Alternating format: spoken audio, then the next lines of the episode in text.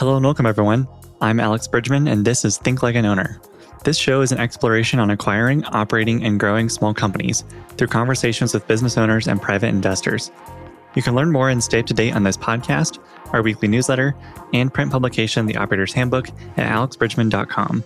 And follow me on Twitter at AEBridgman. And if you like the show, please leave a review and tell a friend to help more folks find Think Like an Owner. Today's episode is a rerun with past guest Ross Brendel, who is a co founder and the managing partner of the Westerly Group, alongside co founder Rich Littlehale. Westerly Group invests in acquisition entrepreneurs with committed permanent capital to pursue a specific industry thesis over an indefinite time horizon. They are investors in several of our podcast guests, such as Justin Vogt and Ed Redden, and Eric Factor and Austin King, among others. I wanted to bring this episode back to your attention as permanent capital longer time horizons are becoming more talked about today, and I think it's important to discuss the nuances of this approach, as Ross does in this episode. In this conversation, Ross shares Westerly's permanent capital thesis, whether buying a business has become harder or easier, how to think about a purchase price with a longer time view, and nuanced advantages of committed capital in pursuing acquisitions.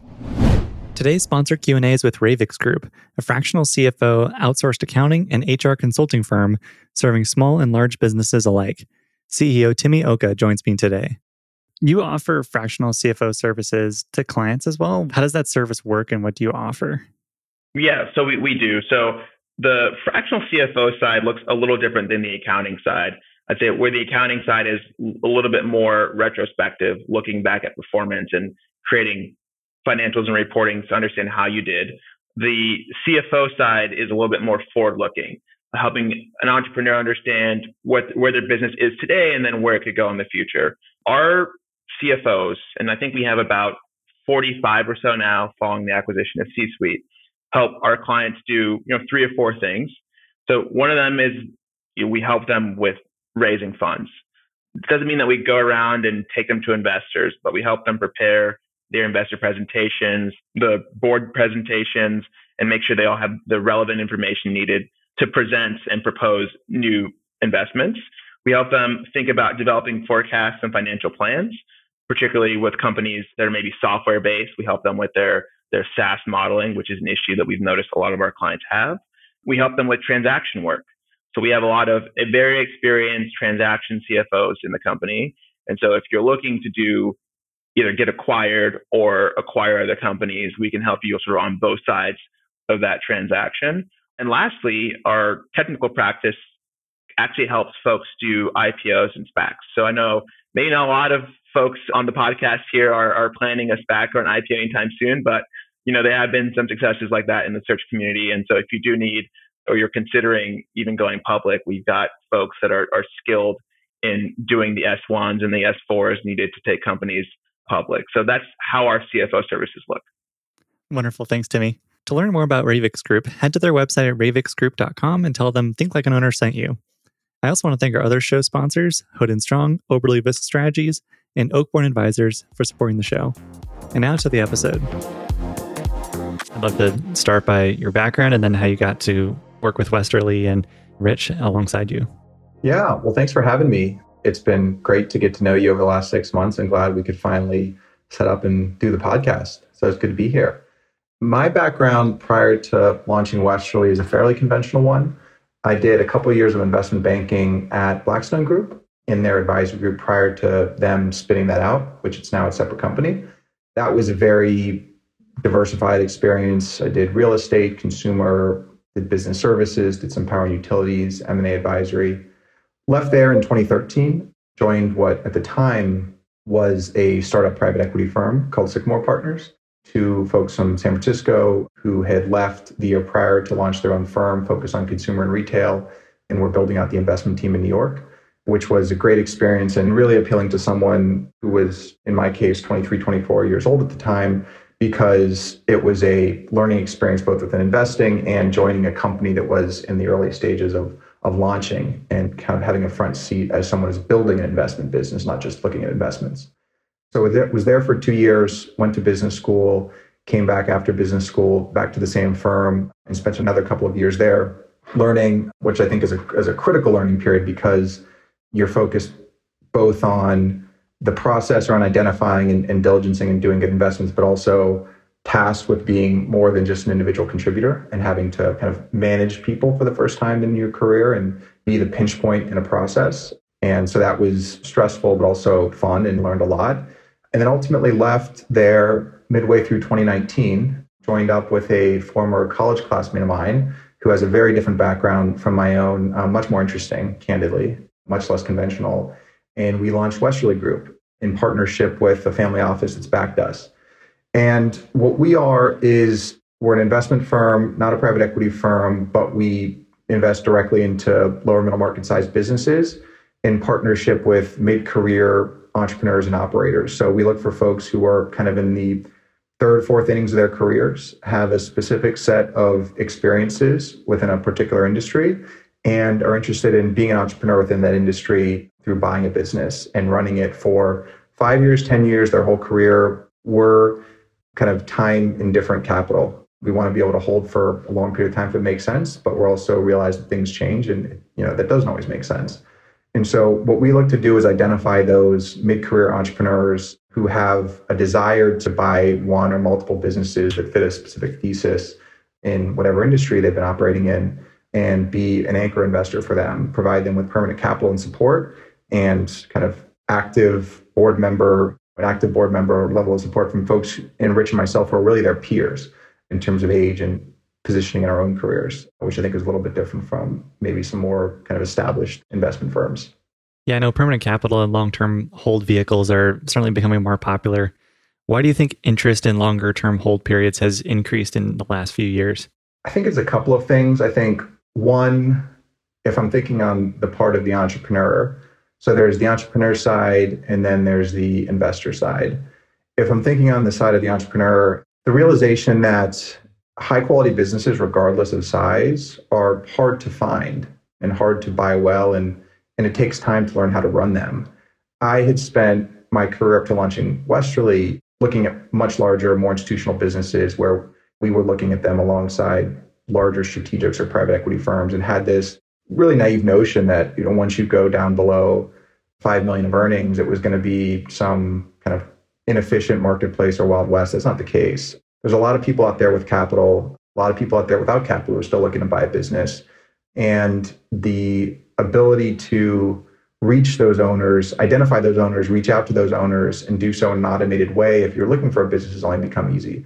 And so I think people are realizing that it's tough to identify, form a relationship with, acquire, and run a high quality business, and that takes time.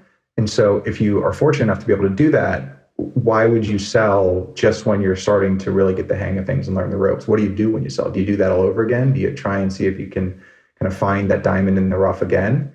So I think that's one piece of it on behalf of the entrepreneur. And also people realizing that, and I mentioned this a little bit, but the process of actually becoming a good CEO and leader takes many years. And once you get there, whether that's in a year or three years or five years, the job becomes more easy and more fun. And you start to really kind of the dividends from all that work you put in and not wanting to have to sell at that time. And I think from the investor seat, there's that recognition that I just mentioned, but then there's also the recognition that if you can continue to compound even at slightly lower rates of return for an extended period of time 5 10 15 20 years that just far outperforms even higher irrs where you're selling paying taxes paying fees paying transaction frictions and then having to find some place to reinvest that money taxes, fees, and reinvestment risk are very large when compounded over 20 years and are potentially only going to get larger if taxes on long term capital gains start converging more with income tax rates. And so I think on the investor side, there's a recognition that just in terms of long term MOIC as opposed to near term IRR, there's a real benefit in holding things for the long run. And also not having to worry about that just reinvestment period, having to diligence new managers, having to diligence new opportunities. It's just a little bit more scalable, I think, if you are an investment manager to be able to pick fewer horses and back them for a long period of time. Absolutely. So, if your focus then is understanding that the real earnings and growth and compounding is over a long period of time, just operating a business well for very long hold periods, does that to you mean that an entrepreneur trying to buy a business should be less price sensitive in the company that they're buying? So, I think one, in terms of hold period, we view being long term as a feature. A person in our ecosystem who I talked to last week had a great term for this called zero time preference capital. I don't know if he made it up or if he read it somewhere, but but I love that term because we're not going into anything saying we have to do something for 20 years. That would be foolish. And we couldn't ask people to sign up for something for that long period of time. No one would do that. I wouldn't do that. But having zero time preference capital means that if we bought something and something changed in our underwriting or someone else came along and did something irrational in year two, we would certainly entertain that. But if our underwriting continues to hold true for many, many years, then we have the ability, but not the obligation to hold for a long period of time. And critically, we're partnering with entrepreneurs who share that same mindset. In terms of your question on does that allow us to pay slightly higher purchase multiples? I think so, yeah. I mean, we, we want to be price disciplined and generally are avoiding brokered auction processes and highly prefer proprietary deal processes where you can get a more attractive purchase price. But if you're talking about a half of a turn or a turn on a multiple, over 10 years, that has a de minimis impact on your long term returns if you were to sell a business in three years, like whether you paid six times or four times for it, that can be a material driver of returns. But over 20 years, that effect is so much diminished that I think for us at least puts a higher premium on business quality and paying a fair price for a high quality business as opposed to what some people continue to do very lucratively, which is pay very cheap prices for okay businesses, which is can be a fine strategy but is a little bit different from what we're trying to do over the long term.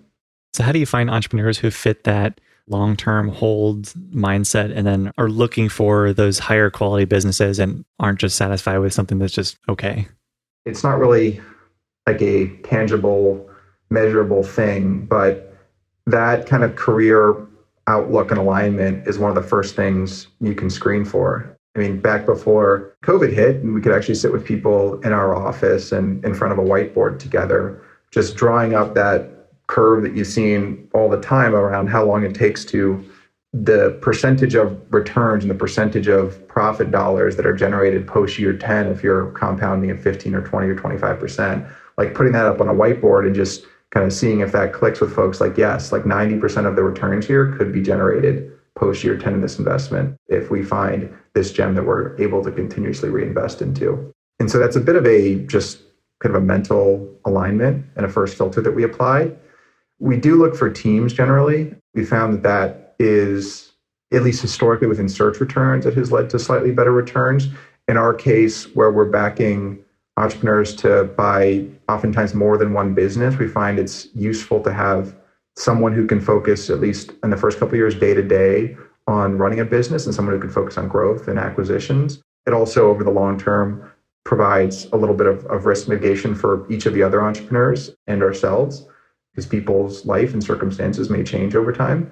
So we look for those types of teams and we look for teams who have ideally complementary skill sets, not just in terms of their work experiences and their bases of knowledge, but in terms of their kind of jobs to be done, managerial abilities, kind of personal abilities. Someone a salesperson, someone else is kind of a more introverted, heads down person, kind of the classic visionary integrator dichotomy in the entrepreneur operating system. Like that type of thing is, I think, really can be really helpful versus two people who bring the exact same thing to the table. You mentioned a little earlier about the process of buying a business is difficult, of course. And if you finally get into the seat, you should ideally stay there for as long as you can. Do you think it's gotten harder to buy a business over the last five or 10 years? There's some things that have made it easier, and there's some things that made it harder.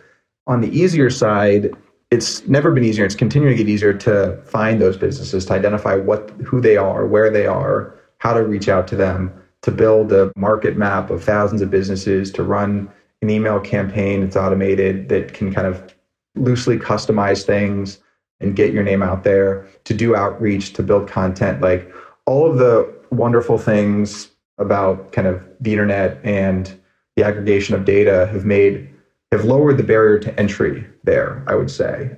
15 years ago, the actual sweat of building a list and that was much more proprietary and doing that outreach was much more proprietary and there was a lot of kind of value that was accrued in doing that work whereas now the barrier to that is much lower Likewise, on the easier side, there are so many more service providers that exist nowadays, both in terms of small brokerages, that are kind of either focused on a particular niche that if you want to look at can help you kind of understand that marketplace and give you a pulse on all the deals that are going on there or that are more general service providers that you can pay a fee to, to to help you look for a business specialized banks and accounting firms and all of these types of things. There's just more of them now that can help you out along the way outsource cfos outsource controllers you can outsource anything and you can kind of run a business very leanly now and I think that that goes to a lot of the pieces of finding a business as well, a lot of the skills that you might have had to do yourself previously.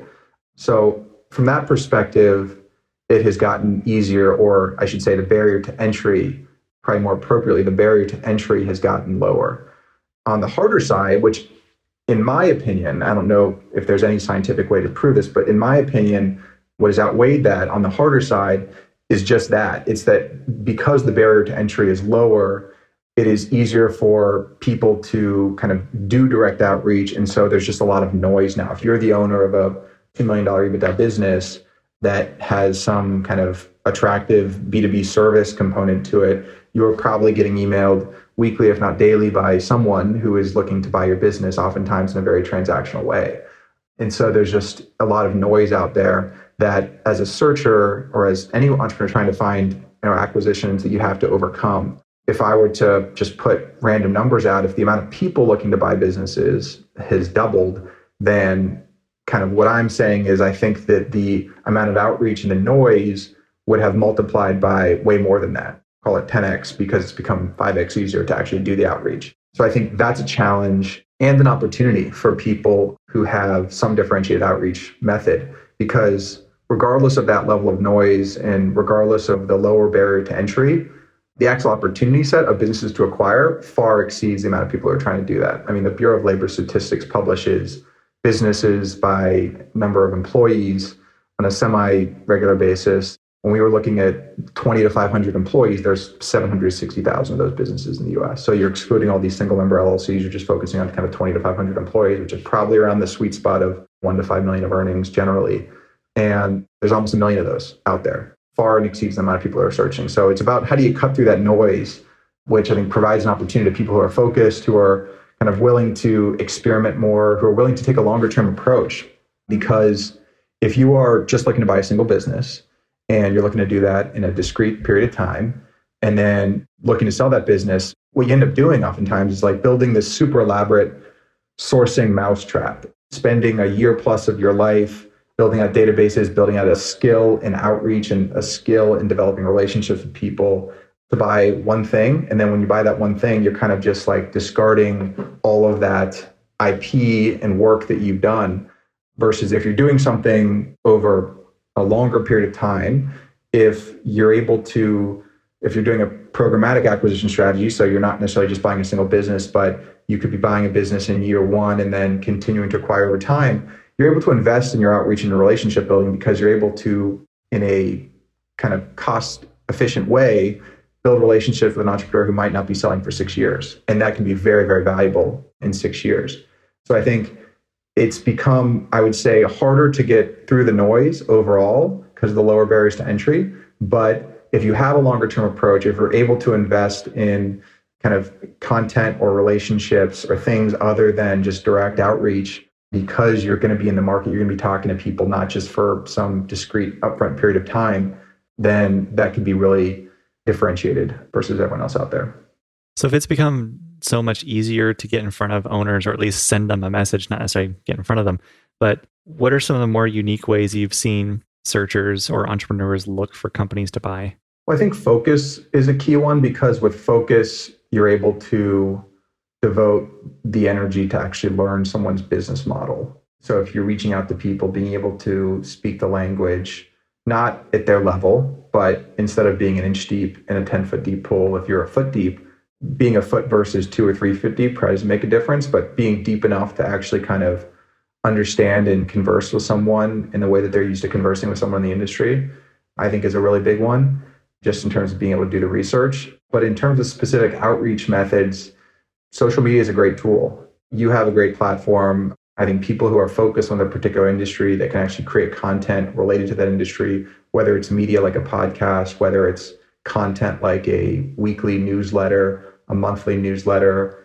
whether it's building a following on Twitter, whether it's picking an area of focus that they're trying to find a business in and joining all of the, the Facebook groups about that, because a lot of people, maybe not a lot of younger people in their 20s who are looking to buy a business, but a lot of people in their 40s and 50s and 60s are on Facebook a lot and they're in these groups. And so things like that, having an actual kind of outbound content machine, which takes time. So if you're trying to find a business in six months, like it's probably not worth to make that investment because it will take time to develop that following. But if you have the time to actually build that mousetrap, that can be pretty useful. Yeah, I totally agree. Can you tell us about a few of the entrepreneurial teams that you've backed so far at Westerly? Yeah, absolutely. So we backed three teams thus far, and they're all a little bit different, but they all definitely have that long term orientation, kind of the values alignment, complementary skill set, and kind of are each operating in different but very interesting industry niches that candidly Rich and I didn't really have any idea existed or have any plan to go out and, and buy a business in those spaces before we met these teams. So the first team that we backed is out in California, two folks who have spent the bulk of their careers in the water and wastewater space and are looking at very durable businesses that are involved in kind of advanced water treatment. There's kind of a regulatory moat aspect of it, there's a technology moat aspect of it. They're often kind of route based service businesses, so there's kind of a benefit of regional scale aspect of the businesses that they're looking to acquire. But just super talented operators and investors that we met through friends of friends and built a relationship with over the course of eight months before ultimately deciding to partner together. Another team that we're backing is out in Arizona and they are doing a roll up of overhead crane servicing, which is a yet to be penetrated by private equity, but probably in the early stage of that, relatively small niche market, but one that is, again, you know, it's going to sound a little bit like a broken record, but like a mission critical service where the cost of the downtime is much more valuable than the cost of the actual service. And so the business that they own and are looking to consolidate is providing OSHA mandated inspection and maintenance to pretty intricate overhead cranes that exist within manufacturing and distribution facilities. So think the crane that moves the Teslas around in the Tesla factory that California says needs to be inspected on a monthly basis. If that thing breaks down, Tesla could be losing 200 grand an hour versus the 1500 bucks it costs someone to come look at it. And so that's perfect kind of business for us in terms of being that mission critical service. And then the third team is in the search phase still out in Texas and they're looking at ways, uh, kind of technology adjacent manufacturing businesses. So businesses that are incorporating technology in interesting ways into staid, old world industrial manufacturing businesses, generally located in kind of the non-coastal states. So areas that are a little bit less sexy, less picked over by conventional private equity or even searchers, where their combination of investing and technical background and background within kind of that part of the country is differentiated and will allow them to kind of acquire what could be a more kind of old world manufacturing business or industrial business and implement technology into that to make it more efficient. You know, think like industrial Internet of Things. So they're looking at businesses to kind of fit that theme at the moment and excited to see what they come up with. With all three of these entities being or having committed capital as part of the structure of them, can you talk through some of the reasons that the three of them are committed capital and some of the perhaps benefits or advantages of that element? Yeah. So the advantages of that are one, when you're talking to any owner or intermediary, especially as a first time acquirer, having fully committed capital is valuable. People are going to take you more seriously just to get the look. And when you have a deal in tow, when you're able to get an LOI, you can focus on diligencing the business as opposed to spending the lion's share of your time out fundraising. So, from a credibility and a transaction execution standpoint, it's valuable.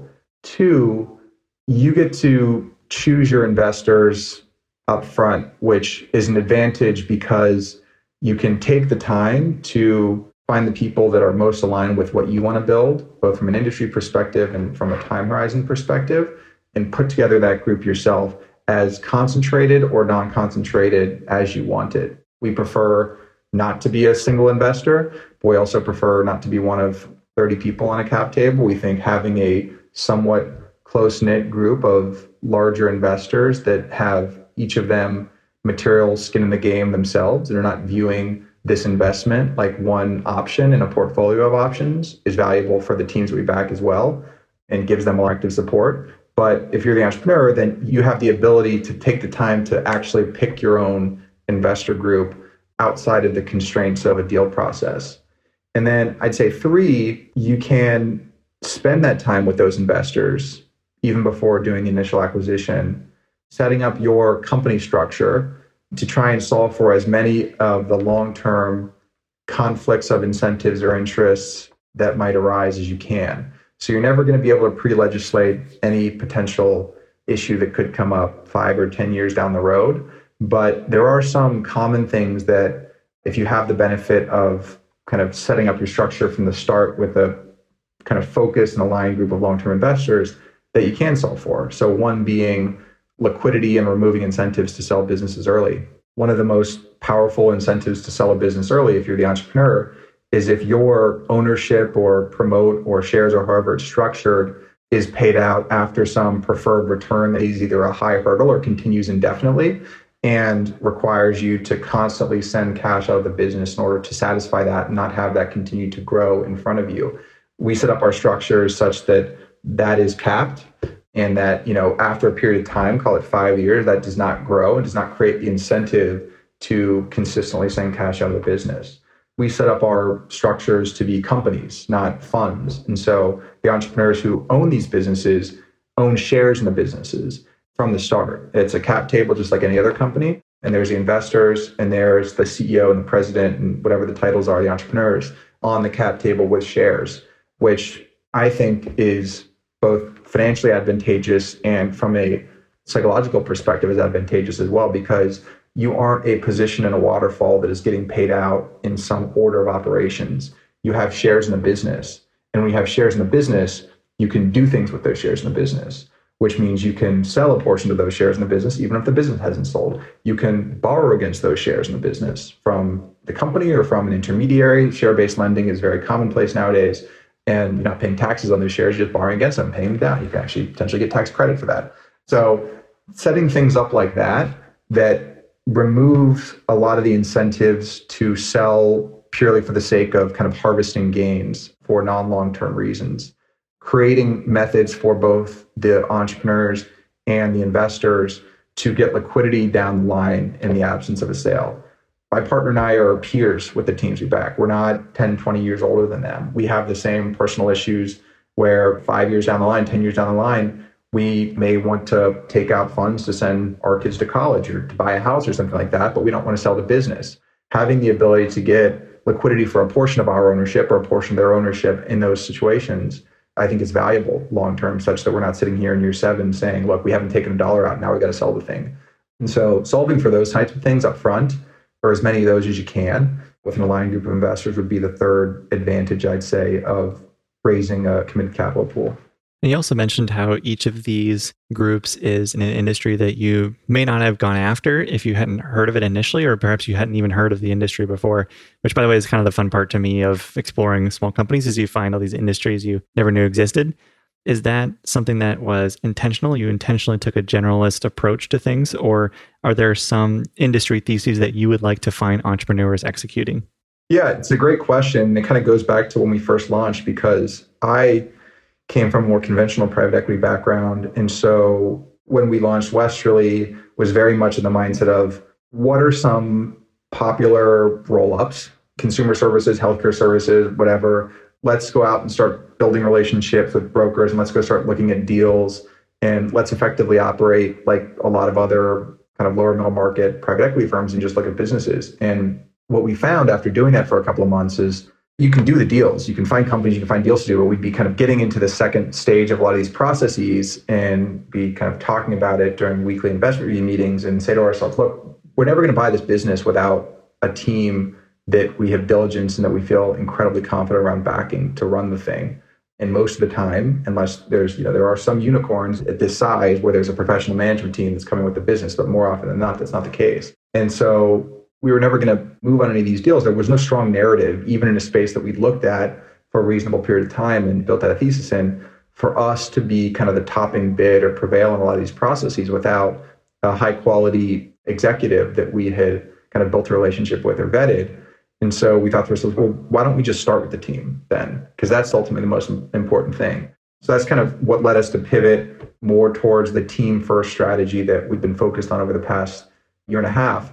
And it is fairly generalist from an industry perspective. You know, if you're thinking about like the NAIC codes, like, you know, there's probably a couple of those we could scratch off a list that we're not going to look at, not really focus on a lot of things in financial services or, or energy, those types of energy, uh, industries, just to name a few, super heavy industry. But it's not as general as it may appear because there are definitely kind of business model filters that we would apply to any team's thesis that we're backing or any company that we're backing. But to your point, though, it is a bit more reactive from an industry standpoint because if we're focused on the team first, the initial question we're trying to answer is Are these entrepreneurs that we would want to back, hopefully for their careers? If yes, then let's dig into like what they want to focus on. And from that sense, it's a little bit reactive. But we do spend a part of our time more proactively focused on one or more industries that we are really excited about, where we'd love to find a team and a business potentially kind of together, but where we would like to devote time in a more concerted way than just the team first side of it. So we're a small firm, there's two of us. We can't look at five industries at once. So we'll generally pick a space for a period of time to focus on. In the, in the case of the past year, it's been early education, which we were starting to look at even before COVID. And over the past year, has been a space that's gotten hit hard by COVID because it's all in person. But has only highlighted how critical that service is as being a parent of a one year old and seeing how unsustainable it is, especially if both parents are working to have kids at home. Um, that's been a space that we've been looking at much more proactively over the last year. Whatever we do in that space structurally will be similar to the other investments that we've made. The only difference there is we're kind of, again, more proactively focusing on the industry first, as opposed to letting the teams guide us to the industries and business models. So, what happens if you back an entrepreneur and that entrepreneur starts to get into a thesis that you initially backed them to execute in, and they start finding out that that thesis or that industry isn't nearly as attracted to them anymore? Do you help them look for another industry to investigate, or how do you guide that that journey if they decide to go off the initial thesis that they presented you with? We're backing the people, not necessarily a narrow thesis, and so we are very supportive of pivoting and changing our opinion when the facts change or the situation changes. And that was actually the case with the first team we backed in the water industry is that we were starting with a specific business model that they had a lot of experience and knowledge in, and there were a lot of transactable deals. But after looking at a couple of deals in the space, we realized that it wasn't a super sticky service as we thought it was. A lot of these businesses were more project based, kind of building treatment systems as opposed to kind of doing recurring service on those systems and there were much more attractive water and wastewater related businesses for them to go acquire. And so after a couple of months, we've you know since pivoted away from the initial kind of sub segment within the water industry and the business model that they've been looking at very successfully and, and, and have been finding much, much more high quality deals and just frankly a larger opportunity set outside of that. So very supportive of pivoting.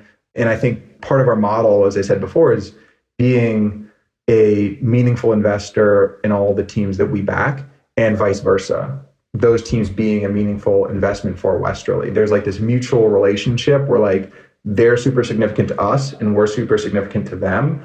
And so none of these are options. Like they all need to work um, as we say to ourselves every single day. And so we're very supportive of kind of helping teams if they're pivoting their strategy or their area of focus because they're what we're backing first and foremost You've talked about having a business model filter. Does your long term view horizon or the zero time horizon investor uh, idea, does that give you a little bit more flexibility in terms of the business models you go after? So maybe you're not just service business models, but you can expand to others as well. Does that have that flexibility, or are you still primarily focused on a lot of what typical search funds look for? So we do like the initial search fund filters. There's a reason why investors have used them, especially when backing first time CEOs because they generally lend themselves to high quality businesses that are going to continue to operate near a status quo after a leadership change. But having a longer time horizon, I think, does open us up. And so, both two things both having a longer time horizon and being more concentrated open us up to a wider a range of industries. Starting with the second piece of that, because that wasn't your direct question, I think when when you have investors that have made 30 or 40 or 50 investments, they have to be very formulaic about how they view things, just from a time and scalability standpoint. You kind of have to have your criteria, you have to stick to them, you have to be zealous about it because you don't have the ability to say, oh, well, this is an interesting industry I didn't know about. I'm going to spend three months just getting to know it. You can't do that if you're making 30 investments. If you're making three, you can. And so you can take the time to learn something that's not kind of just down the fairway of a traditional search deal. So having the concentration is probably equally as important as having the kind of indefinite time horizon of being able to do the work on a space that is probably outside of the fairway for a lot of traditional search investors. And the time horizon is an important factor as well. We haven't yet, but you could, and a lot of people have done this successfully, that are kind of longer family office type vehicles, being able to invest in industries which are more cyclical in nature. I was talking to an entrepreneur last year who has built a shipping holdco, which is very impressive. And it's been a family thing over many decades. Like that is a very, very capital intensive cyclical industry that if you don't have a multiple, many, many decade time horizon is tough to be successful in. That's not something we're doing. But having that longer time horizon allows you to play in things that are potentially more cyclical. You have the ability to ride out the business cycle if you're not highly levered. Being able to invest in things that ha- might have higher upfront capital costs and, and upfront investment to scale. If something has a high capital cost indefinitely, that's just a lower quality business, but something that has a higher initial capital cost, initial required investment that can decline over time, but wouldn't make sense if you're only investing for five years. That's something that we could look at. And looking at opportunities where you can really invest in the processes and the technology of a business in a way that you wouldn't if you were only going to kind of dress it up and sell it in a few years you know, I, I mentioned a, a team we're backing in Texas. Like technology is pervading every industry. Technology is an industry; it's a piece of a business model, and so every type of business is going to have to incorporate technology in, in some respect. And so being able to buy any business and make investments in systems and data and how those all talk to each other is something that you can do and is cost effective if your hold period is 10 years or 15 years. That might not be if your hold period is a couple of years. So things like that, I think, broaden our aperture in terms of the type of opportunities that we're able to look at and the types of kind of initiatives that we're able to underwrite over a longer term. I was curious if there's any other models for searching for a business that you found that are particularly interesting to you or you want to see become more popular? There's probably four paths at the moment. I think that maybe there's more, but four options come to mind if you're looking to buy a business. One is that traditional model of raising search capital by selling units in a search fund to a group of investors who then have a pro rata participation right at preset terms in your deal that you find. Another one is the self funded route. So don't raise any capital, find the deal, and then when you have that, set your own terms uh, and raise that from whoever you want in conjunction with the deal. That probably limits you in terms of the size of business that you're looking to acquire, given terms above a certain business size or above a certain equity check size are going to start to converge much more like search terms. So you can buy a smaller business, own a bigger chunk of it, or you could end up finding a business that's you know the same size as a traditional search fund size business, self fund the fundraise there. It would probably end up in a pretty close spot in terms of terms, but it gives you more flexibility. You could find something sub million in cash flow, and that could make a lot of sense for you. You know, to own a bigger piece of that. Whereas in the traditional model, it's not going to make as much sense for you or your investors given the terms. The third piece of that is similar to the traditional search, but more of a entrepreneur in residence model where you have a single investor, whether that's a family office who has backed you and is kind of covering your overhead, whether that's a, an accelerator model. And ideally, there's some value add that you're getting from that single LP that you have, but they're able to be a, a sole investor that creates ease of execution on your part. Ideally, less hassle around deal execution and fundraising, but comes with its own set of considerations. And then, you know, there's what we've talked about that we're doing, which is kind of a concentrated set of investors with a pool of committed capital to go do one or more than one acquisition over time. A commitment that's drawn over time too. It's not just funding the first deal, but you have call it five years to draw upon that entire commitment if you want to.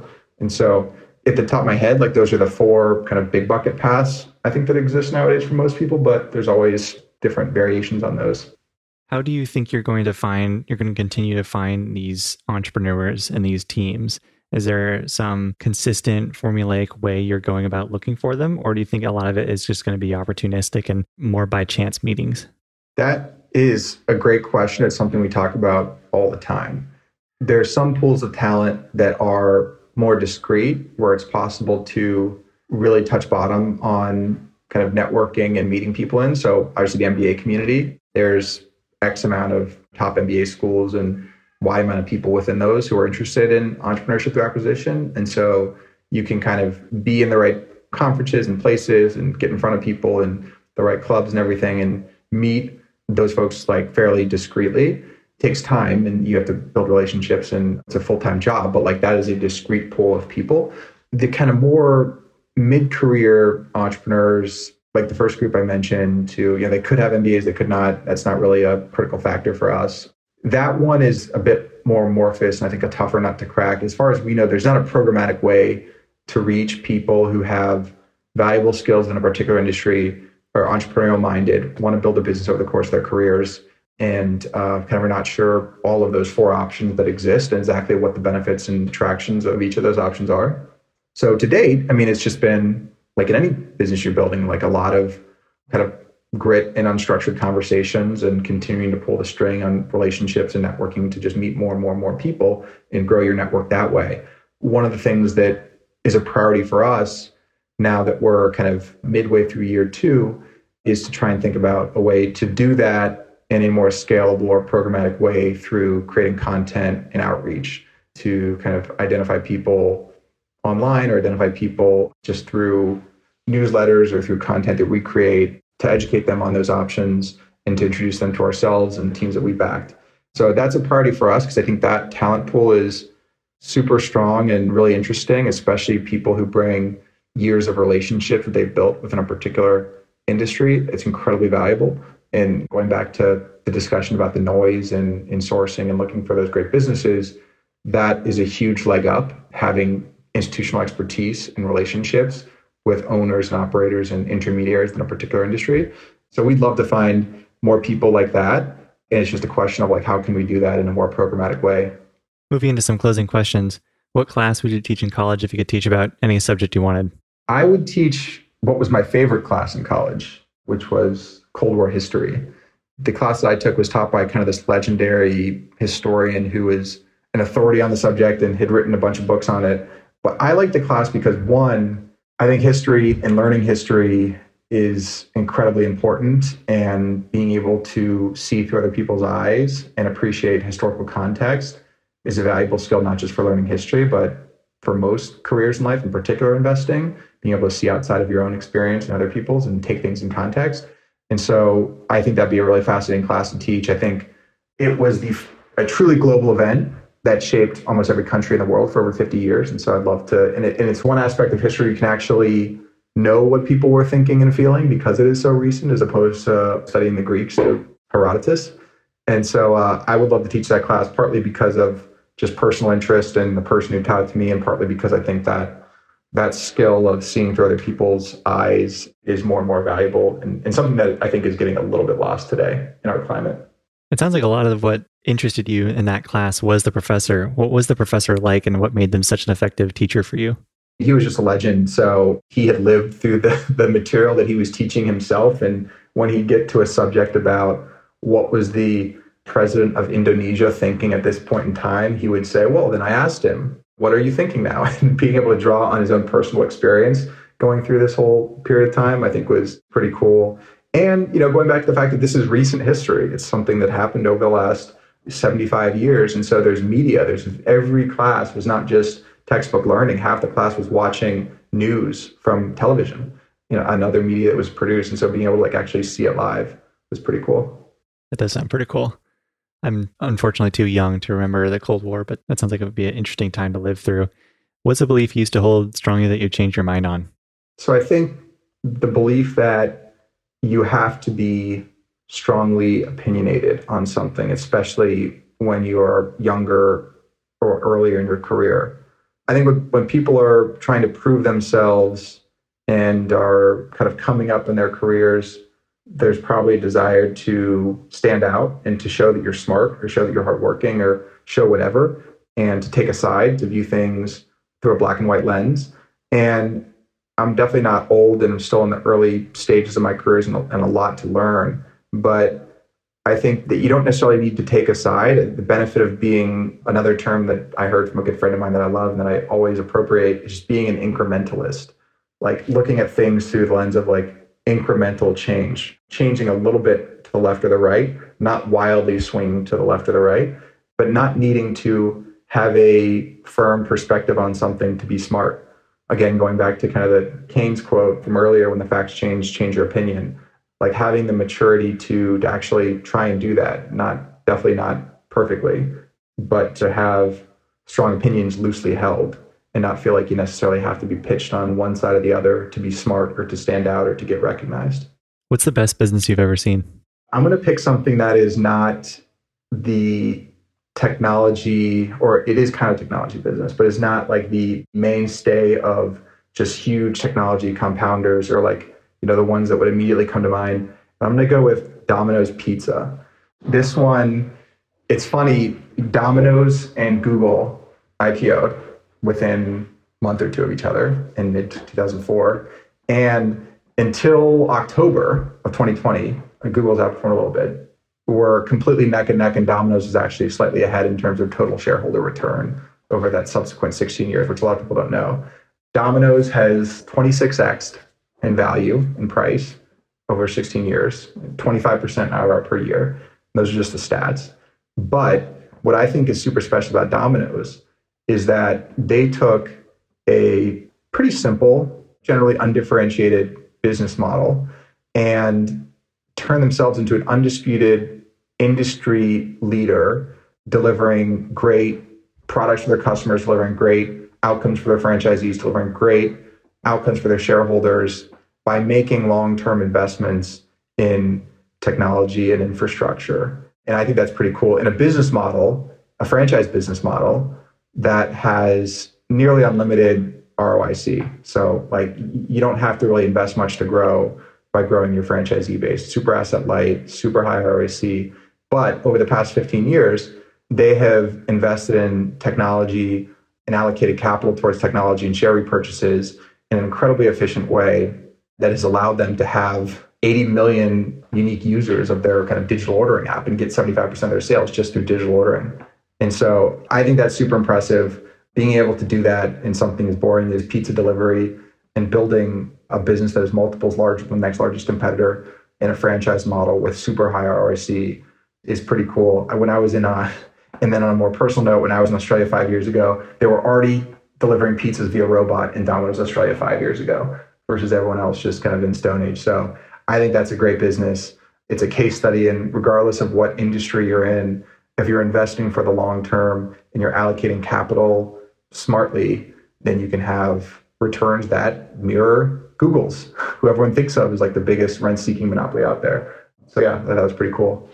Yeah, I also have a personal note with Domino's. I was a co president of my accounting group in college. And a big part of my job was making sure there was pizza or some food available for our Monday meetings. And I can't tell you how much Domino's I ordered, but I know that my car frequently smelled of Domino's for a week at a time. And it was not super fun. So I'm not a huge fan of Domino's as a food, but the business is very, very impressive. So I completely agree with that one. Thank you so much, Ross, for sharing your time today. This has been really awesome. I've loved the discussion and hearing more about your long term hold vehicle and some of your thoughts for entrepreneurs buying companies in the future is really interesting. So thank you for sharing today. Yeah, of course. Thanks for having me. It's been great. Thank you for listening. I hope you enjoyed the conversation today. If you enjoyed today's episode, please consider leaving us a review and telling a friend to help more folks find Think Like an Owner. I also want to thank our show's sponsors, Live Oak Bank, Hood and Strong, Ravix Group, Oberle Risk Strategies, and Oakbourne Advisors for their support. For full episode transcripts and more information, please visit our website at alexbridgeman.com slash podcast.